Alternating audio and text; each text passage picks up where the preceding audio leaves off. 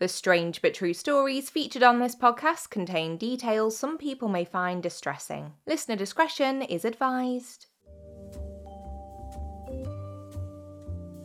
I'm Chyaz Samuel, and things are about to get weird.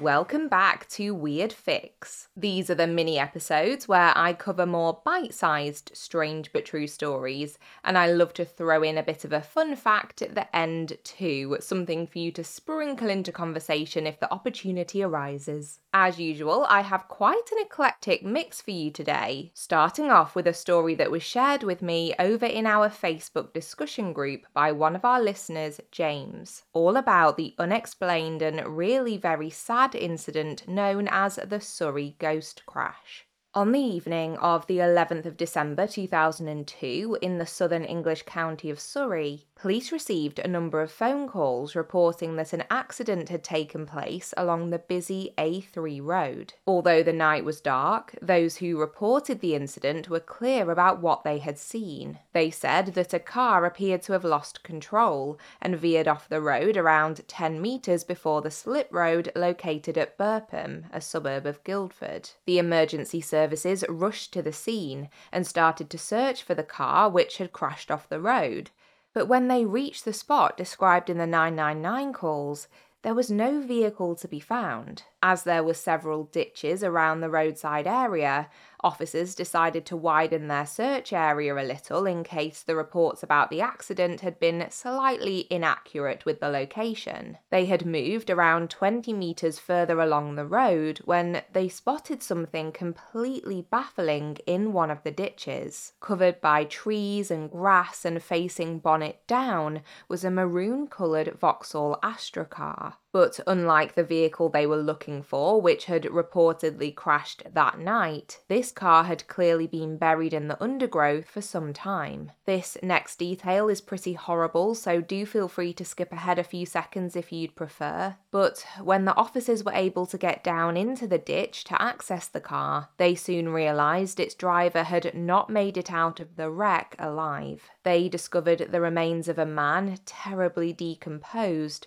who had been laying hidden with the vehicle for a considerable while, completely out of the view of anyone on the road. One of the men whose job it had been to recover the car, Steve Casey, spoke out back in 2012 about what he witnessed that night. He described the Vauxhall Astra as rusty and badly damaged, in a condition so bad it was completely written off confident that this was the only car in the vicinity, despite it obviously not being the one eyewitnesses claimed had swerved off the A3 road earlier that evening. Police switched their focus from that elusive incident to the one they had just uncovered. As their investigation into this tragedy got underway, Surrey police were able to confirm the identity of the man whose body was found at the scene. He had been 21 year old Christopher Brian Chandler, who had been missing since July of 2002. He had originally been from West London and his family hadn't heard from him for around five months. It's believed that he had been wanted for questioning by the Metropolitan Police in connection with a robbery, and although it appeared he had been on the run, his family could not explain why he had been in Surrey. Police concluded that it's likely Christopher died in the car accident very soon after going missing, and that his remains had lain undetected for around that five month mark.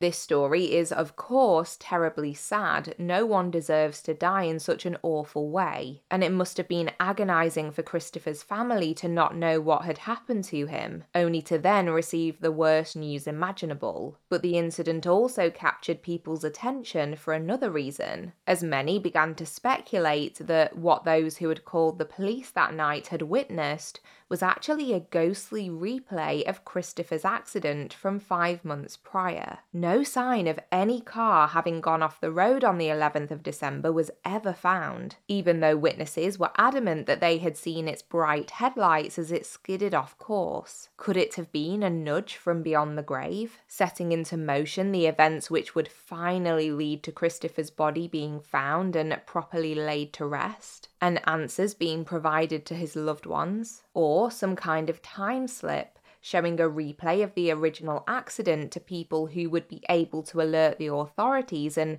prompt the discovery of the car? Alternatively, was it simply a huge coincidence? Maybe someone did have a near miss on the road that December night, but managed to recover and get back control of the wheel without stopping for long or at all. But as the police had already been called, they then happened to be in the right place to find the site of Christopher's accident. Obviously, we will never know for sure, although that definitely hasn't stopped the story from making its mark in Surrey's history books. Whatever you make of it, I just hope that Christopher's spirit and those who were missing him were eventually able to find some peace. Okay, next, I had planned to do a segment on some of the Nostradamus predictions for 2024, including a couple that people believe have already come true, but the more I looked into it, I just found it so depressing that I totally put myself off from including it at all. So I started to have a little search around for a different story, and I came across a news article from a few days ago that I thought was fascinating. And it was all about a crop circle artist named Dean Hine. Now, I'm going to be honest with you, I'd never really given much thought to the fact that there must be some dedicated crop circle artists out there. I know that sounds a bit silly, but it had just never occurred to me, I guess. Whatever your stance on them, even if you firmly believe that crop circles are the works of otherworldly beings, I guess there's always the potential for us humans to also create or recreate these amazing works of art. Sometimes with the knowledge and permission of the field's owners, and sometimes not. Personally, I don't fully know what I make of the wider topic. It's actually not something I've really looked into much. But regardless, it turns out that there are dedicated crop circle creators out there, although there is now one less, as Dean Hine has been in the news lately after announcing his retirement. And his reasons for quitting are really quite interesting. According to Wales Online, Dean, who is a quality product engineer from Glastonbury down in Somerset, has created approximately 100 different crop circle designs since around 2007. In an interview with the Press Association, he spoke about how when he started, there were around 15 groups in the UK creating crop circles illegally, although there are now far fewer. By the way, in the UK, the practice is considered to be criminal damage if the landowner hasn't granted the artist permission, and the penalties have the potential to be severe. But he also mentioned that he would sometimes receive official commissions too, by companies who wanted to have a crop circle created as part of, say, a PR campaign. As for the more secretive designs he'd create, he revealed some details about how himself and fellow artists would sneak into isolated fields in the middle of the night to bring their visions to life. He said, quote, it's pretty amazing because you're out in the fresh air in the middle of the country. There's a bit of fear involved, a bit of adrenaline. The most amazing thing is actually seeing something you've created on paper that's really small become something that is 25 times larger and part of the landscape. Dean would create the artworks and then post about them under different names on Facebook pages dedicated to spotting crop circles to drum up intrigue, and the photos would quickly begin circulating all over the internet. He revealed some of the techniques he and his team would use to make the circles, which included everything from planks of wood to flatten the crops, to lasers to help map out their geometric lines. But even though Dean revealed that many of the farmers whose fields he had created the circles in over the years had actually made money from them by charging people to come and view the mysterious art, there are some darker sides to the practice which have troubled him enough that he's chosen to give it all up. Firstly, in his own words, when the Ukraine war started and the price of electricity and the cost of wheat and fertilizer went up, I was thinking farmers aren't going to like this anymore. I have had a couple of commissions, but I've kind of knocked it on the head since then. He has also grown wary of the more sinister aspects of the supernatural beliefs surrounding crop circles. Whilst most people would consider it just a bit of fun, Dean acknowledges that there's the potential for people's vulnerabilities to be exploited. He said, Someone wrote a book about how crop circles can heal people, and that's when it started getting a bit weird. And I thought, this isn't right. They drag people with Parkinson's disease into a crop circle, shaking and thinking that it can cure them. You are playing with people's gullibility. I mean, this whole news story has really given me a new perspective on the subject. And at the end of it, I actually do understand Dean's decision to step away from his art form. That said, his designs really were something, and some of them were even visible on Google Earth, which is amazing. I would be so interested to know where you all land on the crop circles debate. So, as always, do get in touch and let me know.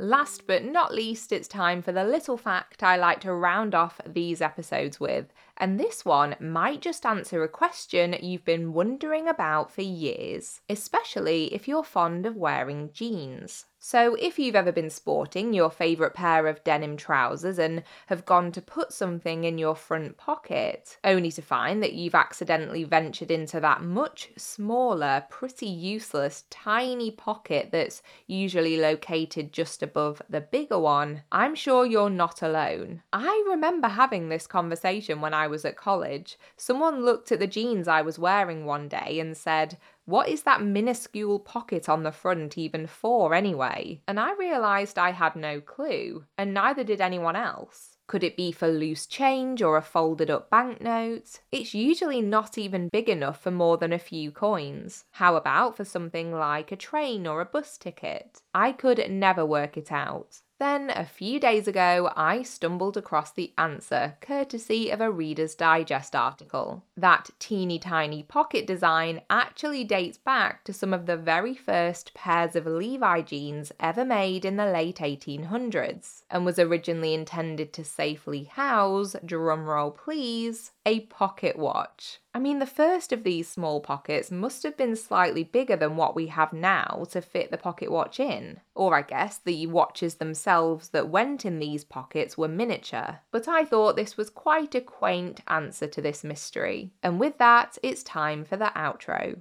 Time, get it, pocket watches? Anyway, thank you very much indeed for being here today for Weird Fix. Some very quick shout outs to the sources which helped me in my research today. There were several articles from Surrey Live, most notably one by Christy O'Brien from October 2022, a piece on mysteriousbritain.co.uk by one of their writers, Ian, first published in January 2013, and both of those were concerning the Surrey ghost crash. We had that Wales Online article about the crop circles, that was by Neil Shaw from January 2024. 2024, that feels so weird to say. And finally, that Reader's Digest piece about the jeans pocket by Morgan Cutolo from August 2021. There are loads of ways to get in touch and share your own thoughts and comments about these stories. You can find us on Instagram at Things Get Weird Podcast on Facebook by searching for Things Are About to Get Weird, or you can pop me an email at thingsgetweirdpodcast at gmail.com. If you've enjoyed this episode, a quick rating or review wherever you listen is always greatly appreciated. I'll be back again on Wednesday next week with another full episode for you. So until next time, take care of yourself and others and keep it weird, but the good kind of weird.